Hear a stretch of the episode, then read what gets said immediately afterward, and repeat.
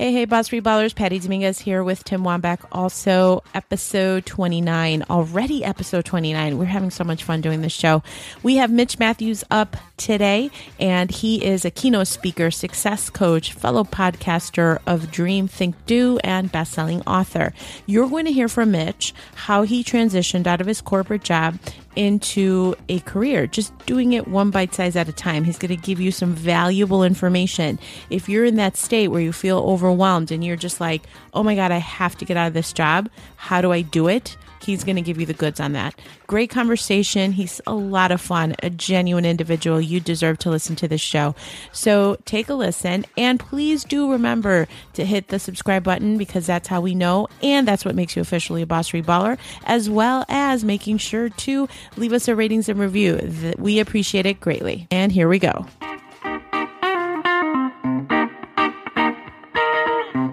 Do you believe there is more to your career than waiting for the gold watch in 40 years? Did you know that the average American spends 200 hours a year commuting to a job they probably hate? Does it frost your ass to get a 2% raise that barely keeps up with the rate of inflation? Have you ever worked for a boss hole? We know how you feel, and we want to help. Welcome to the Boss Free Society Podcast your entertaining entrepreneur therapy session with your hosts, Tim Wambach and Patty Dominguez. Couch not included. Patty, we're back. We're having fun. Our show is continuing to evolve, and we're excited for our guest today, Patty. I know I've talked to, to you quite a bit about our next guest. Quite a bit indeed. And as I understand it, as a personal consumer of his awesome podcast, I'm excited to have him on the show. He is going to drop major value bombs. So no pressure on the guest, but just so we know, we're teeing it up yeah, that way. No pressure. For our, our guest is his name is Mitch Matthews.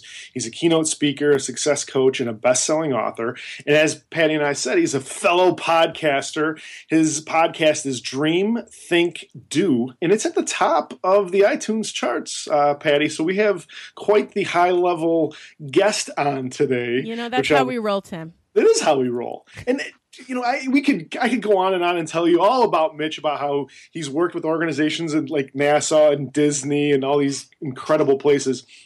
But just to kind of give you guys just a, a, a peek into who Mitch is. Um, I met Mitch in July of 2011, and we were at a conference. Mitch was actually speaking at the conference, and I was kind of helping uh, behind the scenes. And we met, we talked for like five minutes, and I kind of explained my story. He explained his story, and when he we were done talking, he's like, "You know what, Tim? Your story is so cool. I think you should." speak at the TEDx conference in Iowa City in November and he's like, I'm going to give you the connection to to the individual who's in charge of that. And lo and behold, we made that connection, and Mike and myself Handicap This. We were able to speak at the TEDx uh, Iowa City convention. It was it was November 11th, 2011. So it was 11 11 11, which I always cool. thought was kind of cool. But it was that's the kind of person that Mitch is. I had I literally had known him for 5 minutes and he made a connection with me that literally, you know, opened so many different doors in our career. So without further ado, let's bring on Mitch Matthews to the Boss Free Society podcast. Woohoo! I am honored. I tell you what, after that intro, I'm like all back in nostalgia land, remembering that conference and everything. Yeah. Plus, I had the intimidation. Patty, you can understand this. I invite him, or, you know, I had no say in the whole TEDx thing, but I said, I think, you know, these, these TEDx guys are trying to put this awesome conference together. And I, you, I said, Tim, you got to be there. And I connected them. And then after Tim and Mike get up there, do their thing, I'm like, oh crap because the thing I hadn't thought of is I gotta follow those guys. Are you kidding me? How the heck do I do that? What was I thinking? You always put bad speakers in front of you so you look better, and then they come out and they get a standing ovation. I'm like, crap! What did I do to myself? No, he definitely mentions it. Um, to be honest, I think on our launch podcast episode, he talked about how that was such a pivotal moment in the Handicap This trajectory. So that is so cool that you were able to make that introduction, and it just goes to show the the quality of person that you are and really opening that door for him. And it's just been so cool. So it's such a pleasure to have you on the show. Really looking forward to hearing more Absolutely. I love what you guys are doing. And I think this is just awesome. well, it is awesome, Mitch. And you're it awesome. Is awesome. Are you kidding me? It's, awesome. a, it's a cup of pure awesome. People should have a, like a safety harness on when they listen to this. I want to know from Mitch. So, have you always been an entrepreneur? So, like taking a look at a wee young Mitch, has this always been your calling? A wee lad. Uh, no, it's hilarious. I actually I grew up. My parents are absolutely amazing. Um, but my mom is an accountant, and my dad was a warden in a prison. Wow. So uh, not a lot of entrepreneurial blood, you know, rolling through my brain, uh, my veins or whatnot. Uh, but at a very early age, I kind of got bit by this bug, this entrepreneurial bug. I um, was an intense kid. I was, I've always been weird, but I was an intense kid, and so I fell in love with the idea of owning my own bike shop when I was little. And I grew up in this little town in Newton, Iowa, and there was one bike shop, and it was on the corner. Uh, the the it was a hole in the wall, and then you know next to it was the Goodwill, and behind it was a strip club. Oh yeah, this yeah. is the kind of place to hang out, right?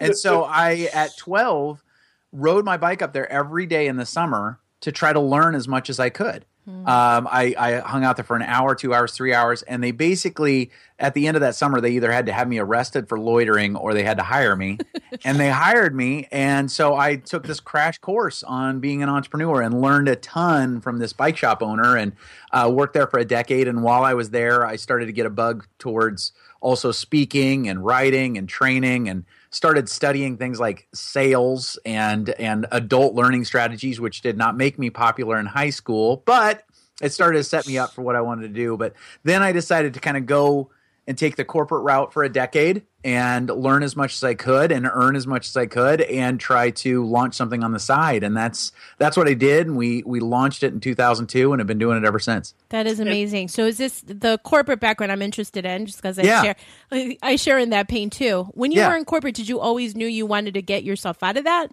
or I mean, was it just that foundation of you know what? Let me collect the paycheck, but oh by the way, on the side I have a side hustle. Right. Uh, so it was both and. Okay. So in college, uh, so I, I, grew up working at that bike shop, learning a ton. You know, I was that crazy kid who loved to get up on a Saturday morning at 4 a.m. because I like to make a ton of money. I like selling stuff, and that's just kind of how I was wired. And that's how the bike shop owner did it. And so I learned that. I, I really had that start to, you know, starting to be a part of my DNA. But then I got hooked in college and somebody came to me and they knew I was passionate about sales and they came to me and said, "Would you do a workshop on sales uh, for our organization?" And I said, "Yeah, I think I could do that." You know, I'm like, "Of course I could do that." And he said, "Well, how much would it cost?"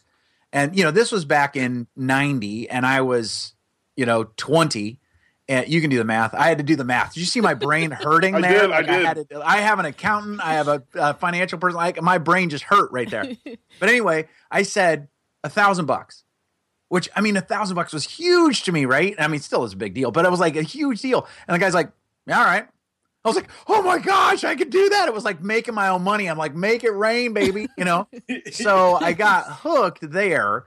But then I thought, you know what? I'm also, you know, I've still got that uh, warden and that CPA in me. My dad was a, a Marine as mm. well, and so like uh, it was one of those where I kind of thought I need to learn some stuff. I can't just, I don't know enough yet to do this on my own. So when I went into the corporate world, I thought, what do I need to learn? And I thought, I, no matter what I do, I'm going to need to know how to sell even more. So I said, I want to sell stuff, and then I worked into corporate training and all of those were great experiences but i knew that i was you know and i knew i was on this eventual trajectory towards entrepreneurship but the last couple of years those those good fit learning experiences started to turn into really bad fit uh, almost going to kill me kind of experiences, which I'm grateful for because that could have gotten really comfortable because I was making good money and all of that stuff. But there was a series of things that m- made it made me realize if I keep doing this, I'm selling my soul. And uh, I always say something that's that's crass and terrible, but you know the difference between a bad job and prostitution is simply penetration. And it's it's one of those things where if you start selling yourself for money um it there's a very fine line. And it's that I, that's where i started to that's where i started to realize if i keep on this trajectory I'm gonna. I'm selling my soul. I'm losing myself. So literally, that. that's a quotable. Sorry for interrupting. Yeah, that's, that's a quotable. That's gonna yeah, be on a that's, tweet. That's one my grandma's not proud of, but tweet, I, I do think this. it paints a picture. Yeah, for sure. I can completely appreciate, and for the for the listener who listens to us all the time, who's a boss free baller, mm. just in training I, I, agree. Hoorah! I agree with you in that respect. And it's like, at what point do you realize I have to be boss free? Can you talk yeah. a little bit about that? Absolutely. So for me, it was one of those things that, and and I, I I don't know how much. Uh, well, we haven't talked about this, but I, I've also done an interview series called Dream Job Revolution, and what I did was I've interviewed about a hundred people. It's going to be a book someday, uh, but it's it's. Uh, I've un- interviewed about a hundred people that have achieved uh, or they've either created um, or achieved uh, dream jobs. Yeah. And what I've found with them is there's kind of a series of things that happens, but one of them is the seasonal component of anybody's dream job trajectory. And that is is that there's a lot of times people would love to have a dream job, but they have to have what we call bridge jobs in order to start moving towards that dream job. And a bridge job is it's it's simply like when you think about a bridge, a bridge is designed to get you somewhere. Most people don't build houses on bridges because it's not comfortable. It's not where you want to stay, but it's something that gets you somewhere. So it's either because you can learn something, earn something, or connect with someone. Mm-hmm. Uh, but those bridge jobs are meant to kind of be uncomfortable. And I know towards the end, uh, the sales. I was in the pharmaceutical world was kind of my last, uh, you know, era in the in the corporate world, and it was a really it had become. It started out as a great fit uh, when I was first going into sales and all that stuff, but it had become a bad fit. Not because it was a bad industry, not because I necessarily worked for a bad company, but it was because I'd grown to the point where this was no longer a good fit. And so I started to say, okay, um, how do I assess? Uh, you know, I could feel that or it was no longer a good fit. So I started to say, how can I start to create? Well, what I created was what I called a one hour business because uh, my wife and I were living a sitcom life, which was single income, two children, oppressive mortgage. So I couldn't just leave. I couldn't just quit. Like we didn't have this serious bank account full of cash where we could just sit and all that stuff. So I said, and I didn't have a ton of time. I was busy. So I said, what's a one hour business? And that was, how could I start to build something on the side one hour a day? Because man, I can, I can, work real hard, but I can always find an extra hour to do something. So I started to say, what would be a one hour business? And that's where I loved coaching. And that's that's really where I started was the coaching was I thought in the beginning I could take that hour and I could learn my craft. I could start to build systems and all of that. And then I thought eventually, even on a day when I'm, you know, doing this all on the side, the side hustle, I thought I could even do a coaching call in that hour. So that became a one hour business on the side. And I, I started to build that. And that's what allowed me to have a big old goofy grin on my face, pleased as punch that I was in this bad fit job because I knew I was on a trajectory to be out of it. That's brilliant. That's awesome. Okay, yeah. major value bombs there, boss free ballers. Like seriously, that right there. Rewind, listen what am I saying? Rewind. Play, yeah. play the podcast show again because that is like gold right there on how because it's a question that we get on Twitter. Hey, how do I become boss free? How do I yeah. make that happen? And so what we work on um, in in our podcast and our show is talking about the habits and the skills and the mindset, the motivation, etc. So it's really a multifaceted component. But what you're giving is something that is bite sized that people can yeah. implement into their life on the side that's going to bridge. I love that whole concept. Well, thank you. Yeah, it's, it's true, and it's it's one of those even in new projects because you guys you guys know how like we're entrepreneurs partly because we have short attention spans, right? And so we like to do stuff. And I even I challenge myself that if we want to do something new, I put it into the one hour business category. Like I can't allow myself to just completely do a 180 in our business. So I'll say, all right, I'm going to give myself an hour a day. What would I do with that for that new thing? That's in some ways how the podcast got started. Was I said, okay, you know, I'd love to devote a ton of time to that, but I can't. But to be able to say, how could I devote an hour to that? What would I do with that hour? What would that look like? All of that kind of stuff. And that also, when we were building our business on the side, I realized initially my goal was savings. But then I realized the more important goal was systems. Mm. And that was big for me because I, as a recovering worrier and my mom being an accountant, uh, there was never going to be enough money to make me feel like I could, you know, because I'd say, well, if we had a month in the bank, that'd be okay. And then it's like we got the month, and it was like, well, once we have three months in the bank, well, that'd be enough. And we have six months in the bank, that would be enough. And I realized that's never going to work. So one of the other things I set my goals around were systems, um, so that I could create what I called a, a leap number and that was it uh, initially i thought my leap number was going to be six months of savings in the bank. But as i started to network with other people who were kind of doing or trying to do what i was doing i realized there was a real problem with that in that i would see people save up a year and then they'd stop and they'd go try to launch their business. And then they take a month off because they're really tired and you know they're just trying to we're going to ease into this. And then grandma got sick. And you know what? I've got free time. I can go hang out with grandma and all this kind of stuff. And lo and behold they've got a month left of savings and they don't have anything in place. Right. whereas i said i'm going to think about my systems. So i started to say okay I, I, I can't work enough to completely replace my salary but if I could have enough where um, if my I have systems in place where I'm making 30% of my monthly take home every month with my side business and I can do that 3 months in a row, then I knew that I had systems in place that if I if I devoted all my time to it that I could more than surpass my income.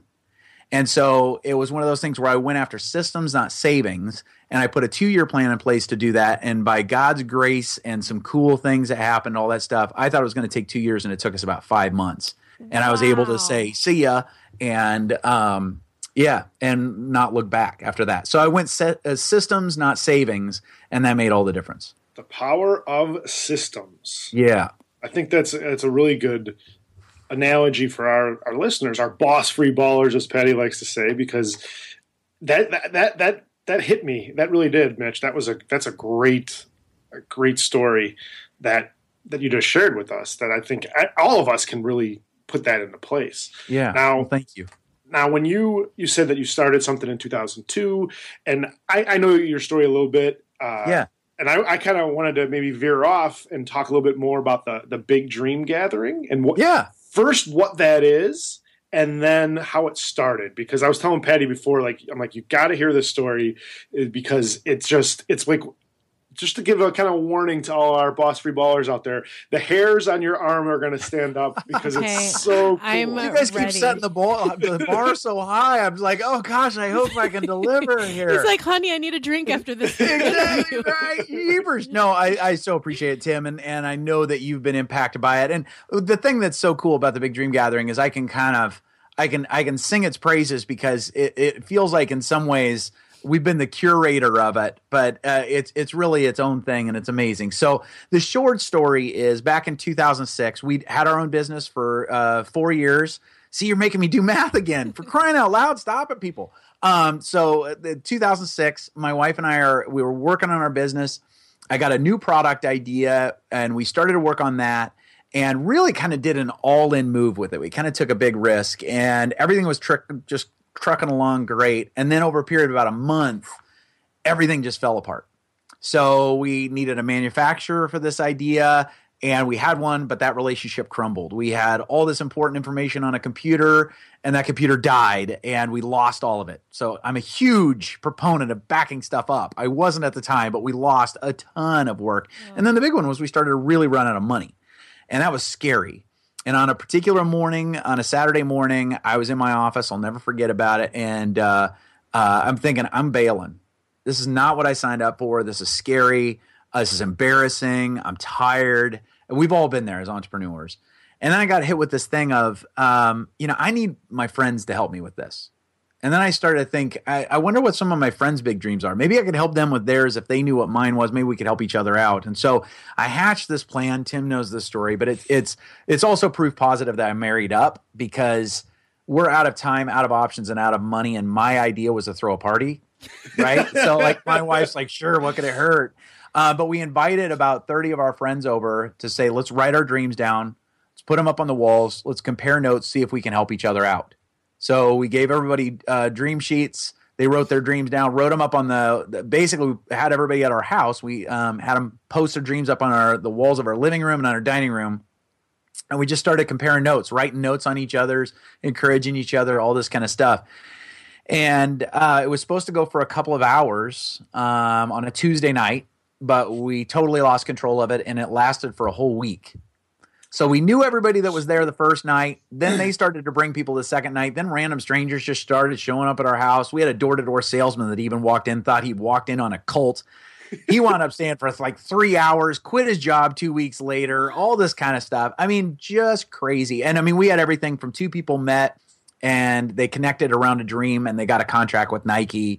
We had somebody that had a dream of going helping these kids in Africa and somebody that didn't know her gave her a thousand bucks for the trip. Uh, we got help with our dream, all sorts of stuff, and it just kind of it just it was amazing. It was this happy accident. Um, and what's amazing is we were able to get that product off the ground. We were able to get it into the stores by Christmas, and it still exists.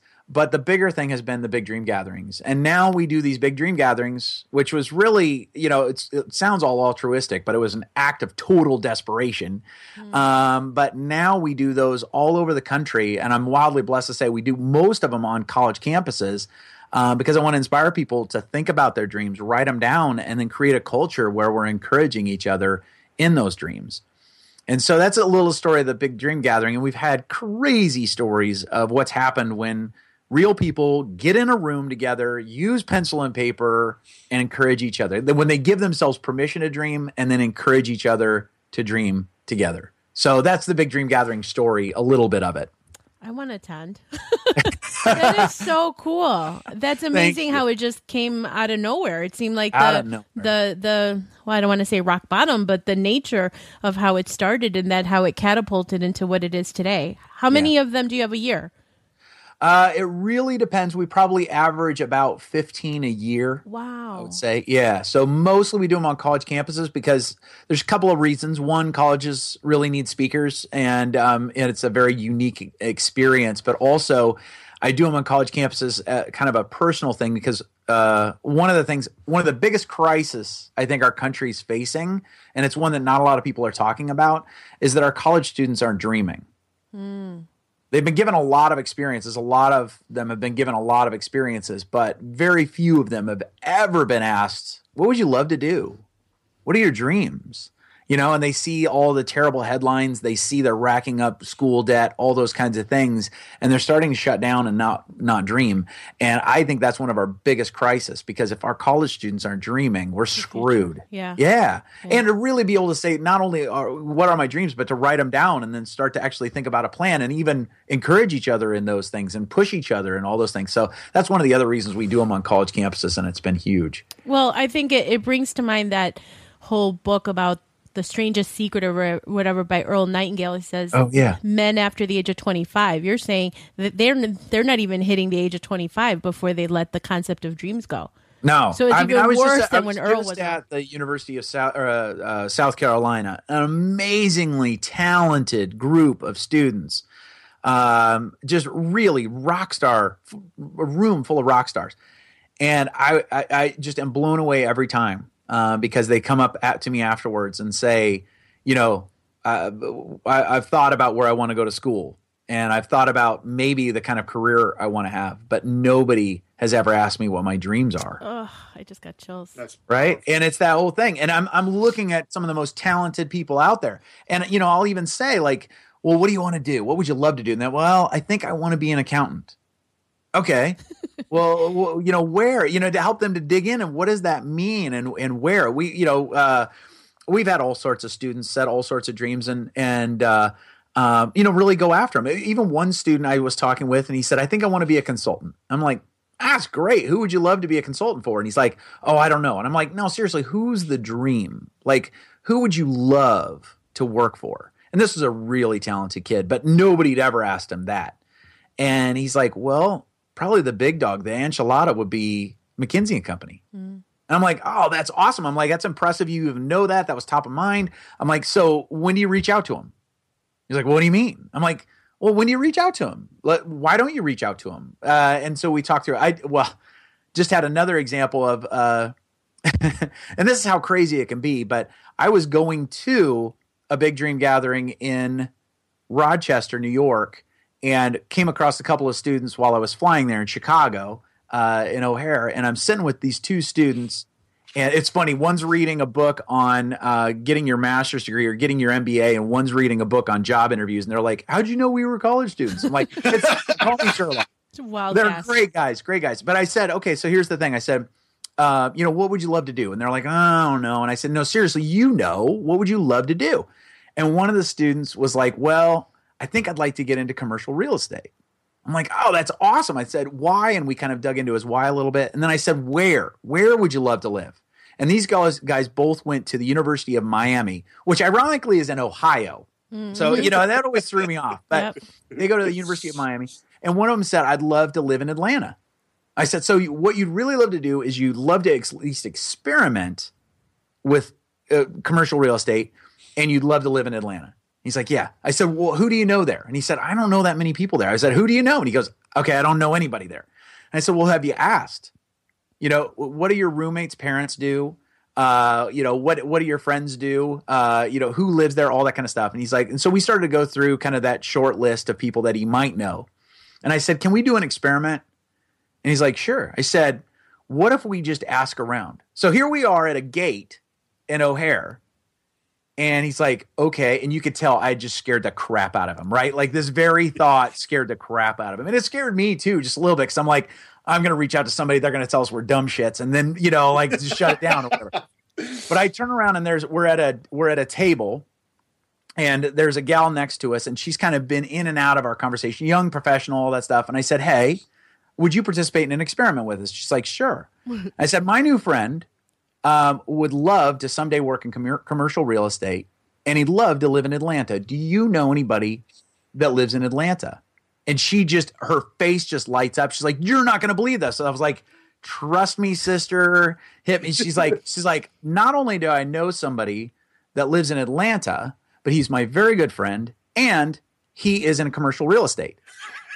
So this Clifford, this kid is just his jaw just just hit the table that we're at, and I'm even like, whoa, that's pretty cool. You're like, I'm good. yeah, right. Like, so, okay. And I said, would you help my friend? I said, I don't know. I, Cliff and I have just met. So I don't know how talented it is, but this is a good guy, and I, I, he's he's passionate about this. Would you at least be willing to make the connection? She gives him his card. She said, "Listen, I will help you, but you have to reach out to me. And he said, I will do that. I will do that, ma'am. He was very, very nice. Well, lo and behold, I, I go back and they actually invited me to come speak at the University of Miami uh, like six months later. And I was able to reconnect with Cliff. And I was like, dude, whatever happened with that? And he goes, You didn't know? And I'm like, No. He said, She connected me with him. I did an internship and I spent three months in Atlanta over the summer.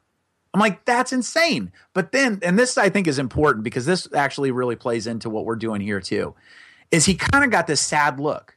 And I said, what? And he goes, well, I kind of figured out I didn't like commercial real estate sales. And you could you could tell like he felt bad. I'm like, dude, that's awesome. And he's like, what do you mean? And I said, you found out something that didn't work. Exactly. And I said, that's the power of experimenting. Like, that wasn't an, a failed experiment. If we were scientists, we'd be like, yes, because we figured something out. I said, but what did you find out? And he goes, I actually loved the back end. Like, I loved the contracts. I loved the paperwork. I loved to make sure that everything was ready to go. And I'm like, ew, gross, right? I'm so glad you do that because I hate that stuff. That's yeah. so great. And I said, but that's awesome. And he lit up again. He's like, that's okay. And I'm like, of course that's okay that was an experiment. And that's that's what i always say too with the one hour business is kind of looping this back around. With the one hour businesses a key part of that is to experiment to say do i love it? Do i not? I mean i've had some one hour businesses that i, I said i'm going to do this. I'm going to work on this for a month or two see what works but also really assess do i like it? What do i like? And and really pay attention to that because i think some people start to set a trajectory almost like cliff. They started to set a trajectory and then they realize, oh, I don't really like this, but they kind of feel like they have to stay on it just because they started it. And it's like, no, that's a part of this experiment. So experiment, be like a scientist, figure out what's true, what's not, and continue to kind of, again, work that epiphany as you do. That is so good because it's also it's offering you feedback, right? So right, I exactly. see it as feedback. Exactly. I don't see it as a failure. I see it as feedback. I know so when I first quit my job, I got into social media manager job, and I realized over time, like I genuinely don't like this, and so I got yeah. out of it because it because truly I was doing something I didn't like. It's not fair to the clients that I was helping. Sure, I was, you know, doing what I was required to do for my clients, but they deserve somebody that was more passionate about it. And so now I've screwed into more uh, coaching, this and that, and I love it. So I love the message that you're giving because I think it's so important is that people understand that testing it out. And I love the fact that if you do it in an hour increment, low risk. Oh, right. by the way, so the risk is there. It's going to offer you feedback that then you can say, I'm going to flex. I'm going to lean over this way because I know that this way I don't like. Yep. So that's a sewer sewer, not sewer, super powerful message. So thank, thank you, you, for that message because it was absolutely. really good. So yeah, absolutely. So I'm curious as to know now about your podcast because I know you're really yeah. passionate about it, and I know that's a project that you're working on this year, more full fledged. Can you tell us a little bit about the podcast, who your target audience is, and and how you drop the value bombs? Absolutely, shablappy. Um, so with with Dream Think Do, it's it's kind of fun because um, Dream Think Do is kind of my motto which is and I and I it works. It works in some ways. Dream Think Do that process is behind every innovation. That process is behind every breakthrough. That process is even behind every like great comeback, every sports comeback, every company comeback. Because when people give themselves that permission to dream bigger and then think better and then do more of what they're supposed to do, that's what actually then gets the traction, right? So I'm all about that three step process. And also, just admittedly, I stole that. I stole that process. Um, so I stole it from scientists because Dream Think Do is is really based on the scientific method. Hmm. Because a scientist will go into the lab and say, okay, what do I want to do? They'll say, I want to prove something or disprove something. That's kind of the dreaming part. Like, what do I want to go after? And then the hypothesis is the thinking part. And if you look up the definition for hypothesis, hypothesis, yeah, say that twice. hypothesis, it actually is a best guess. It's a best guess at how something's going to go. It's an educated guess.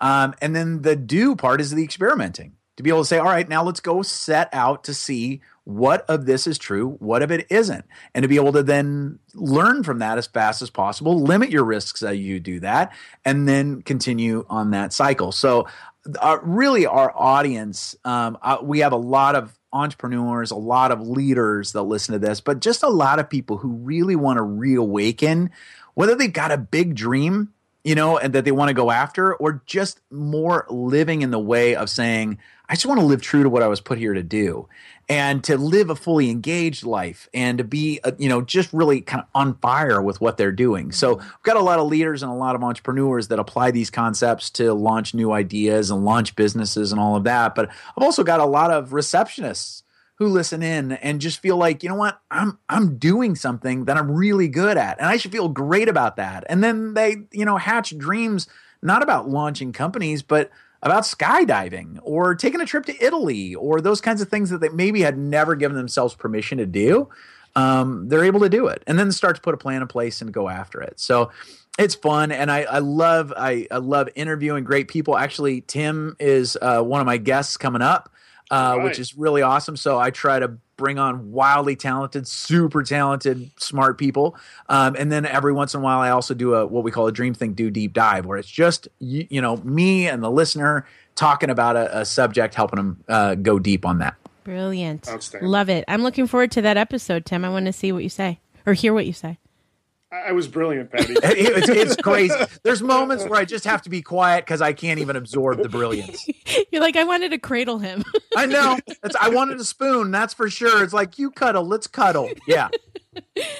okay, that's scary. So I know, right? That's what created an image. Now everybody's feeling kind of sick. That's, I'm gonna, uh, yeah, threw up just a little bit. Yeah, I'm gonna flex over on this side. So uh, tell me, Mitch, what is the best piece of advice you've ever received?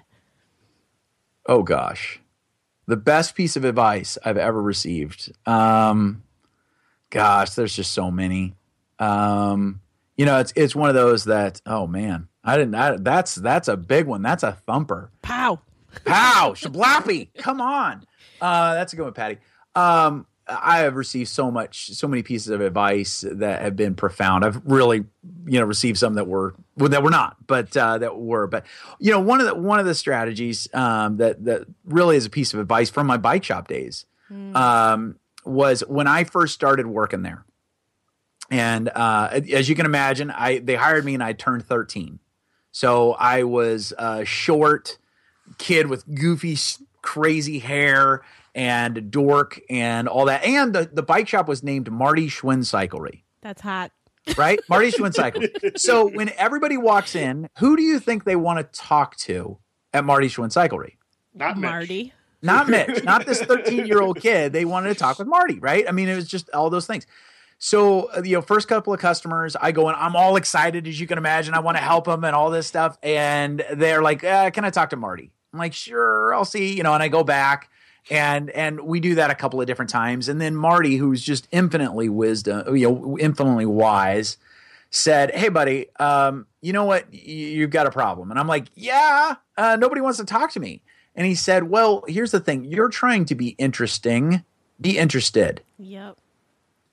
And I'm like, I'm 13. I don't know what you're saying. I still I don't know what. And he's like, listen, you're trying to be the shiznits. That's my language, not his. But you're trying to be cool. You're trying to be all, you know, all that. You're trying to be me. And you're not. But that's okay. Be interested. And I'm like, okay. And I think I understood, you know, I started to understand what he was talking about. So the next person that came in, we had agreed that he was going to hide in the back if they asked for him, he was going to hide in the back, and we were going to try this. And I said, okay. So he comes in. This guy comes in, big tall guy comes in, asks for Marty, of course, and you know, because he's like a yeti. He was like seven something, and I'm like four nothing. And uh, anyway, and I go back at the back, and I feign that I talked with Marty. He came back out, and he said, I'm, he can't really come out yet. And he said, okay, I'll wait. And I said, okay, that's fine. And he had a, t- a t-shirt on from a local trail. And so I asked him about the trail. I said, "Oh, have you ridden that trail?" And he's like, "Yeah, I, rode that trail." I was like, "Oh yeah, did you did you um, get chased by that dog? You know, by that farmhouse?" And he's like, "Yes, I hate that dog." And so we start talking about the dog, and then we start talking about what he's really there for. Because I said maybe I could help you while he's waiting for Marty and all this kind of stuff. And over the period of an hour, I sell him a bike for five hundred dollars. Nice. Oh my gosh, at 13, Mitch? Right. I know. I'm like, are you kidding me? I'm so pimp. and all this stuff. Like, it changed my life. And it was one of those things where I realized, yeah, he did want Marty, but more so, he just wanted help. And he wanted help from somebody that was really interested in him. And I'm an introvert who's learned to be extroverted. I need a lot of downtime. Uh, you know, God's great sense of humor is my day job involves large groups of people all the time. So, as an introvert, I have to really toggle down and get a lot of alone time or time with just my wife or just my boys, that kind of thing. But this this piece of advice has seen me through so many different things, including networking and growing a great you know net of of great relationships.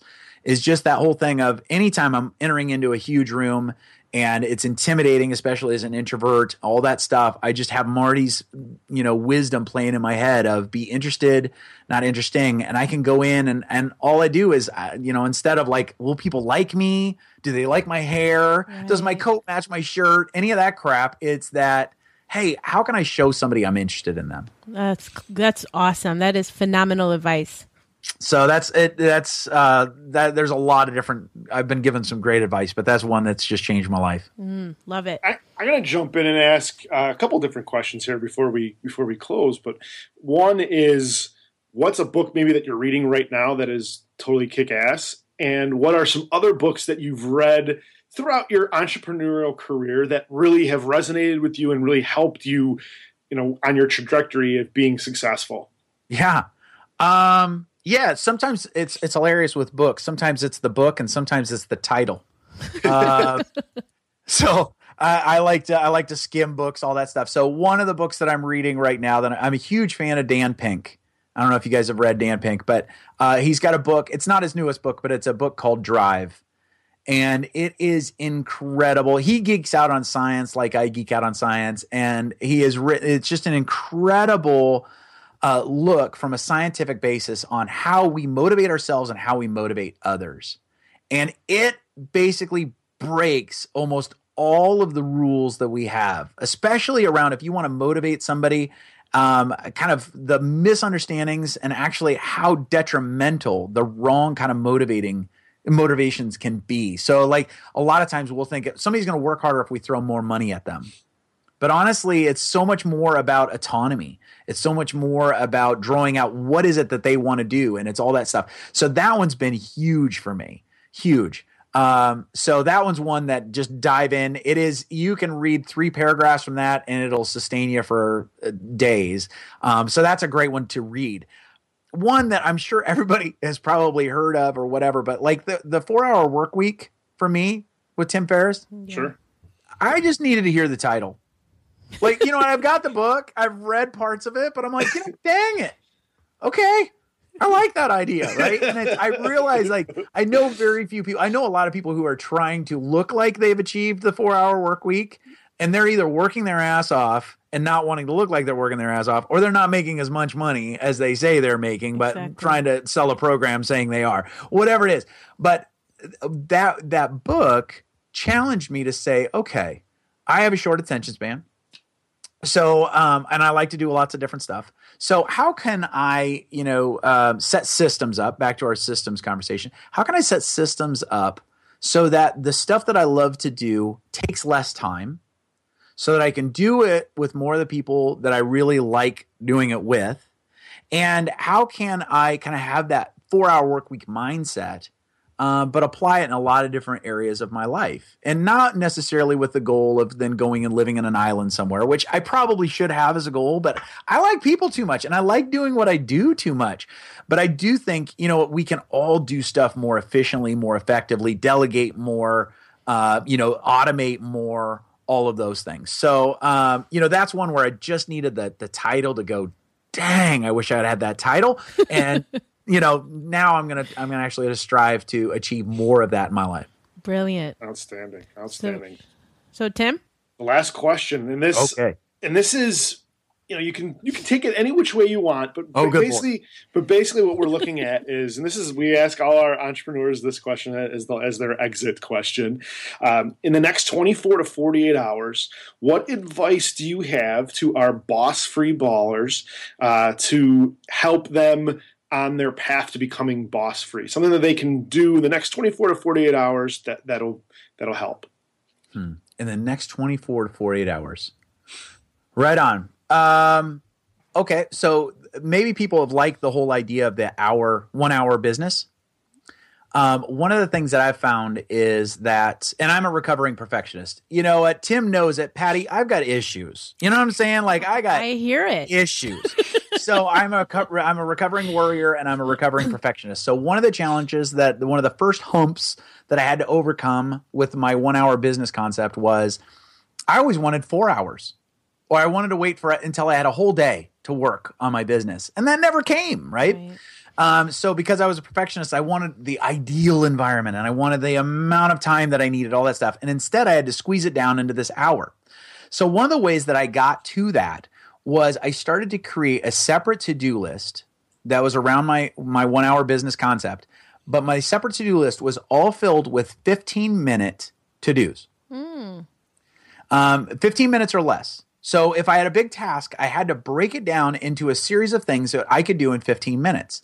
Because one of the things I realized was that I could, you know, most days I could find an hour, but every day, and I mean every day, I could find 15 minutes. So it might be if I was thinking about a new business concept, or if I was thinking about, uh, you know, even proposals. When I, you know, one of my first things was like, what if, what does the ultimate proposal look like? I would break that down into how can I break that down into 15 minute chunks? So it might be going out and looking for images. It might be uh, learning what needs to be included. It might be thinking through my coaching packages. Whatever it was, 15 minutes. Because one of the things about 15 minutes is most people that I talk to about going after their big dreams or their big goals, the biggest thing that they have against them is time they feel like, oh gosh, I just don't have any time, Mitch. I don't have any time. And I'd say, what if I could give you a week and a half, just 60 hours, 60 hours to work on your dream? What would that do? People are like, are you kidding me? Yeah, I want it. You know, they're thinking I'm going to try to sell them something or whatever. It's like, okay, 15 minutes a day, five days a week. In one year, that makes for 62 and a half hours of time spent on your dream or goal. Now, in the moment, 15 minutes doesn't feel all, all that big a deal, but over a year, that's 62 hours. That's a lot of work. But the big thing is you can't sit down for that 15 minutes and go, what am I going to do today? right? It's like, okay, I'm going to my list and I'm going to click those things off. So if you were going to um, try to do something in the next 24 to 48 hours, especially if you like that idea of the one hour work or the one hour business, is to say, what could be some of my 15 minute to dos? if you're kind of starting to think about a particular business. It's maybe going out and researching a book, or maybe it's even dedicating yourself to reading that book for 15 minutes, or whatever it is, but giving yourself to, uh, that permission to do it in small but significant steps over time, as opposed to waiting for that ideal window where you can do it all. because if you're like me, that ideal window don't ever happen. Um, so it's like it's that whole thing of how do you break this down and actually make it work in the real world. So I would say a 15 minute to do list and keep that someplace where you don't have to worry about losing it, um, and then start checking that bad boy off. Bam! That is awesome. awesome. See, compound effect in effect. There you go. That's a great book too. Gosh, Damn why couldn't we? Why couldn't we think of that? Right, right. so, guys, thank you so much. Uh, such a pleasure to have you on, Mitch. The so many of the nuggets that you gave are just absolutely actionable by people. Literally, little things small yeah. ideas. You know, you were so full of so many great ideas. There's just nuggets that, of wisdom. That nuggets. Full of nuggets, which sounds kind of disgusting, right? I mean, it's a little gross. Yeah. it's a chicken nugget. No, That's I, right. I'm a chicken nugget. No, I appreciate it. Patty is so great to connect with you. I don't know Likewise. why it's taken so long, but it's so great Completely to get connected. And Tim, it's always a good excuse to get to hang out, buddy. Absolutely. This is great. Awesome. Thanks so much so for the honor. All right, gang. So you're going to find all of Mitch's social media handles, his address, his, his where you website. can throw where you can throw up a big dream on the on his kitchen table. Everything. He may catch you, you at an airport, at a random airport, a random gate. All of that information on Mitch is going to be in our show notes. And thank you again, Mitch, for your time, expertise, the know-how, and all the value bombs that you drop. We seriously appreciate you. It's an honor. Absolutely. Keep doing the good work that you guys do. The world needs it. Thank you. Thank you. Okay, guys. See you next time. Thanks, Mitch. Thank you for listening to the Boss Free Society podcast. If you want more, connect with us on Facebook at Boss Free Society fan page, Twitter at Boss Free Society, or join our group of other boss free minded peeps at the Boss Free Dojo on Facebook.